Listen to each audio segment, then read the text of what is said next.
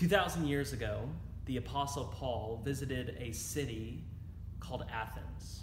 And he was surrounded by people who wanted to know what his teaching was. And so he shared the gospel with them. He tried to appeal to the best of Greek culture and philosophy.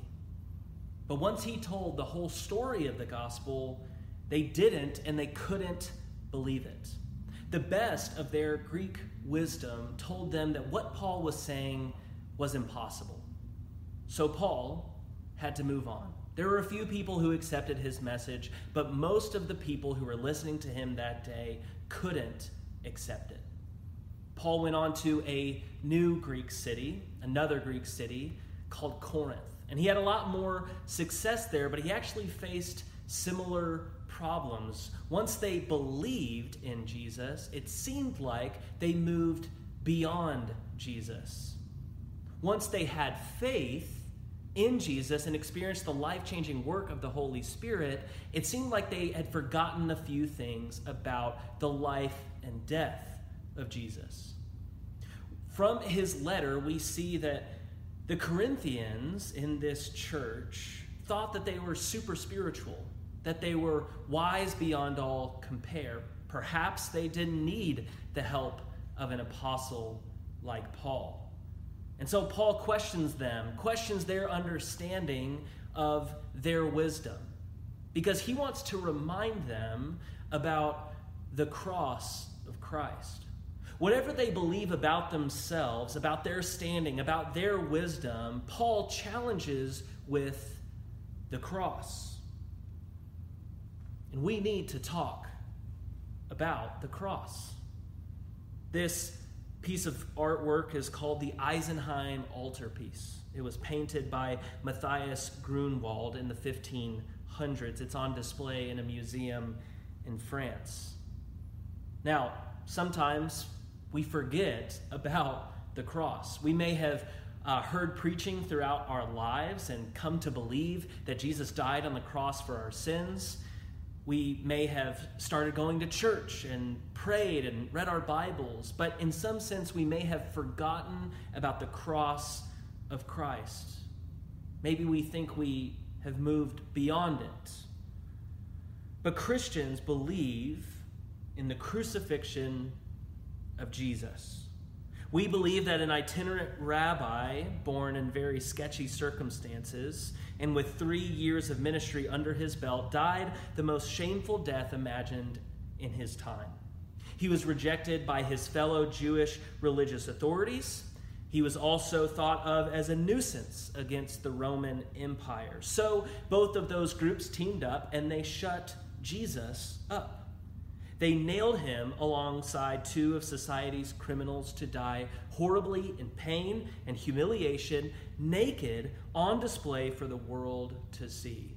We believe in that. His followers came along and they worshiped him. They even depicted him on that. Now, until they came along, no one in the history of human imagination had ever conceived of such a thing as the worship of a man who died like that. Theologian and preacher Fleming Rutledge makes this point. We know about famous deaths in world history. We know about the assassination of Martin Luther King Jr., but we don't call it the assassination. We know about Marie Antoinette, but we don't call it the beheading. We know about Cleopatra, but we don't call it the poisoning. But we do know the name of Jesus, and we call it the crucifixion. Now, there were thousands of crucifixions in Roman times, and only this one is remembered. Only this one is thought of as having any significance at all. The idea of resurrection or immortality had traces of resemblance in Greek philosophy and other religions, but the worship of a crucified man makes Christianity unique. And here's the thing if Christians aren't right about who that is on the cross, then what we're doing is nonsense.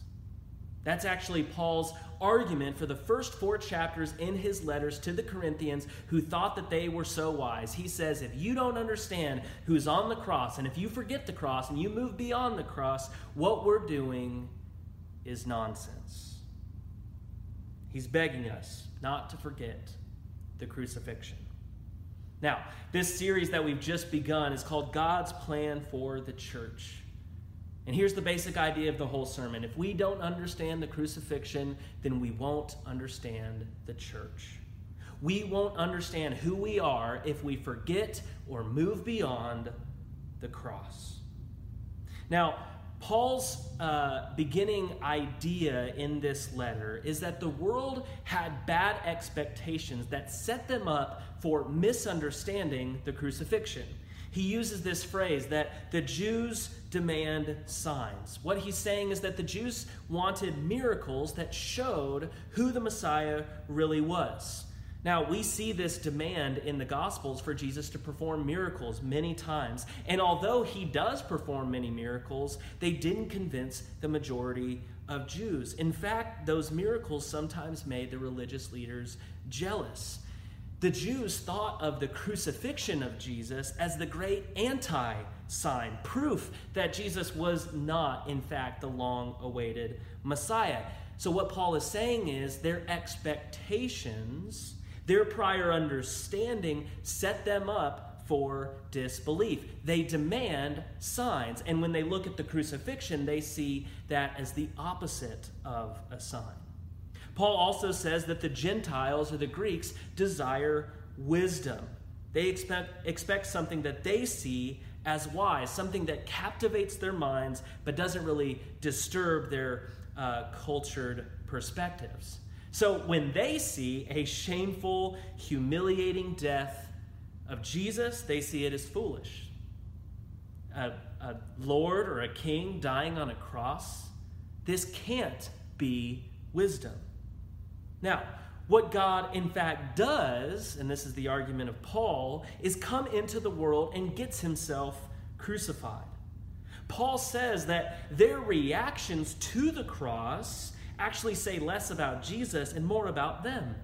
He says, To those who are perishing, the cross is foolish. But to those who are being saved, it is the power and wisdom of God. In other words, the good news is received based on what you know about who was crucified. Paul says, Look, none of the rulers of this age understood the crucifixion. If they had, they would not have crucified the Lord of glory. In other words, if you know who's on the cross, you wouldn't have crucified him. But in fact, he is the Lord. He is the Lord of glory. And once you understand who is crucified, you can understand the crucifixion. This is not some random rabbi.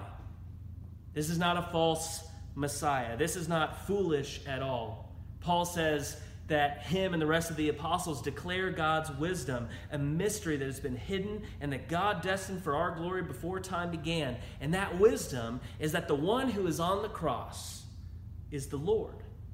The very one you see as a stinking, rotting mess on the cross is the Lord Jesus Christ.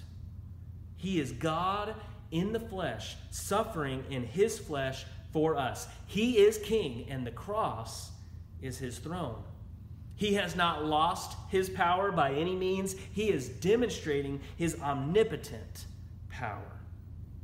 Because the Lord is crucified, we know that crucifixion is not for him, it's for us. And if the all wise creator of the universe willingly accepted the crucifixion, we know the cross is not foolish. We say that's the wisdom of God. The cross must be the power of God. The cross must be the beauty of God. In fact, the cross must be wiser than any human wisdom on the planet because human wisdom didn't see this coming.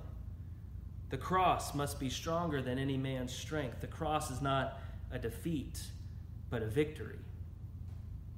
Now, when you understand the crucifixion, you can understand why Paul delivered the gospel the way he did. Because, like we said, Corinth had a lot in common with Athens. They grew up with Greek culture and Greek philosophy. They grew up with the sophists who knew rhetoric really well and could convince anyone of something false because they said it so persuasively. But Paul comes in, and when he preaches the gospel, he doesn't use their tricks, he doesn't use their methods. He says, I didn't come to preach with that kind of wisdom or eloquence, so called. I didn't want to impress you with how many syllables are in my words or rouse you because of flowery language. I would never do that because that would empty the cross of its power. That would mean you're converting to Christianity because you're impressed by me, not transformed by Jesus. Paul says, look, the cross has power in and of itself. The cross can transform you, but it's not a power through manipulation. And the cross's power is not based on my entertainment value of my delivery. So I'm going to come in, I'm going to share the gospel. I'm not going to use any tricks, and I'm not going to manipulate you. The cross looks weak to some people, and so does my preaching style. But the cross is powerful, and the message of the cross will change you. In other words, Paul is saying, I don't want your faith to rest on my great sermon from the other day. I want it to rest on the power of God at work in you. So if you understand the crucifixion, if you understand that it looks like weakness, but it is actually powerful, if it looks like foolishness, but but actually God's wisdom, then you'll hear Paul's delivery of the gospel and you'll know that it can transform you. He doesn't have to use any tricks, he doesn't have to manipulate them with the power of his rhetorical persuasion.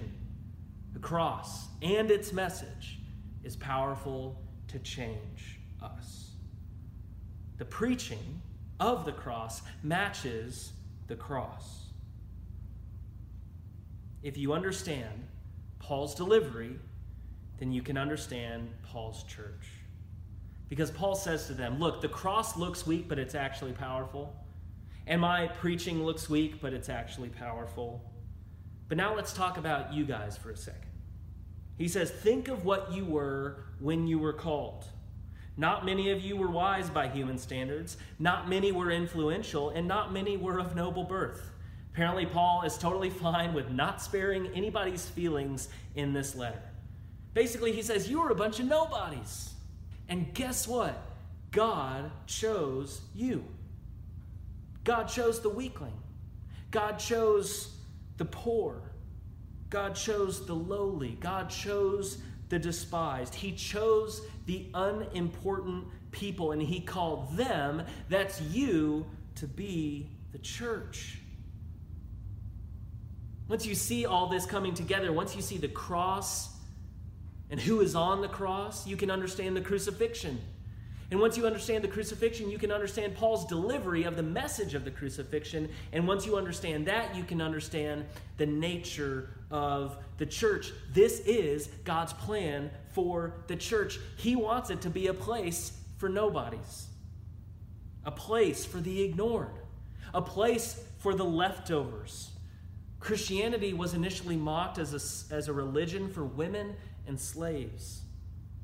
But the nobodies of the world are integral to God's plan for the church. This is what God wants. He wants the church to be cross shaped. He wants us to never move beyond the cross. So we have to ask ourselves if this is what the church should look like, then are we a church for the nobodies who are dismissed in our society? Are we a church for the orphan and stranger and widow and the poor? Or are we a church for the important people? Are we a church for the upper crust and well to do? Have we sacrificed God's calling for respectable church? God wants the church to be a place for nobodies. And God wants the church to be this way because He wants to shame the world's arrogance. Paul says God made this choice for a reason to shame the wise and the strong, to nullify the things that are. God judges the arrogance of the world, the important people, the somebodies. And he does this by creating a community made up of nobodies. This is God's plan for the church. We talked about how in the very first sermon that God's plan for the world is the church. This is his go to instrument to love the world. In the second sermon, we established that God's plan for the church is to be united, to be one, to have unity in Christ. But in this sermon, we need to hear the good news that God's plan for the church is to be shaped by the cross. Everything about our church needs to fall under this standard. The Corinthian Christians are forgetting the shape of the cross. They're moving beyond it. They want freedom in Christ, they want wisdom from Christ, but they want to move around and bypass the cross of Christ. But Paul says, don't deceive yourselves. If any of you think you are wise by the standards of this age, you should become fools. In other words, if you know the cross and you know that the church should be shaped by the cross, then you know it smashed all the wise expectations if you know what the crucifixion is, you know that wise by the standards of this age should never be our standard. Our standard for wisdom is the cross. Our standard for power is the cross. Our standard for good preaching is the cross. Our standard for our church is the cross. The church must be shaped by the cross at every level. And look, if you make the cross the standard for everything and everybody thinks you're a fool for it, then go ahead and become a fool already. That's the first day you'll be wise. Paul even says this about himself. We are fools for Christ. We are weak and we are dishonored. To this very hour, we go hungry and thirsty. We're in rags. We're brutally treated. We are homeless. We have become the scum of the earth, the garbage of the world. Now, I wonder how many of us would be willing to become fools for Christ. I know this about myself. I'm a people pleaser. I want everybody to like me. But do I want to be an embarrassment? Do I want people to think I'm backwards because of Jesus? Would I be willing to be a nobody in the eyes of our neighbors if that meant I was faithful to the cross? Because God chose the nobodies to humble the somebodies. God doesn't want us to forget the cross because that's what He bore for us.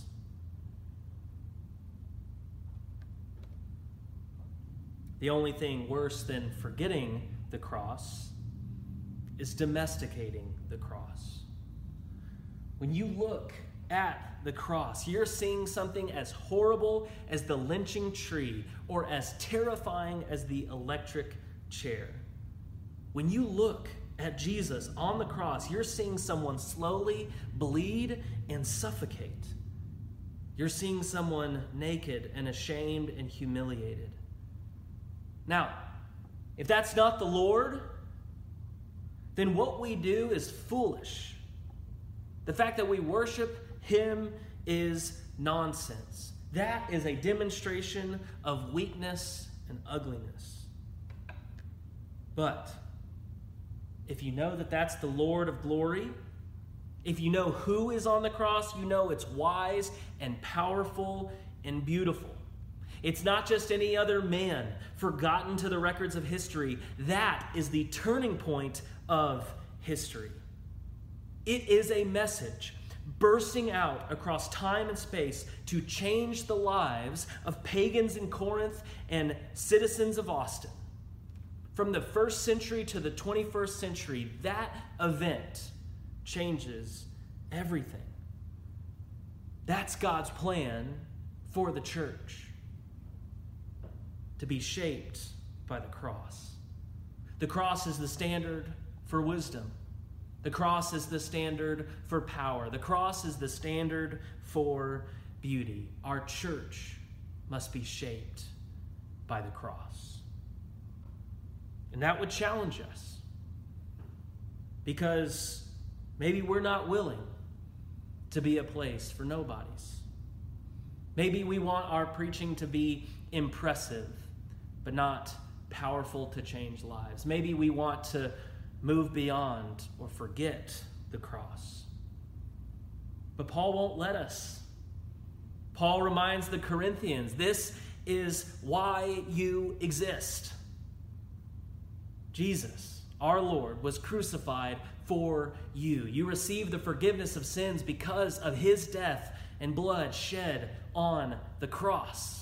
The way I preach is defined by the cross, Paul says. And you were chosen. You despised nobodies. You were chosen by God because of the cross. God was pleased to choose you to make a community marked by the cross. Now, the Jews demand signs and the Greeks desire wisdom. But what God, in fact, did was come into the world, get crucified for us to make a community of nobodies. And God sees that as a demonstration of his wisdom and power and beauty.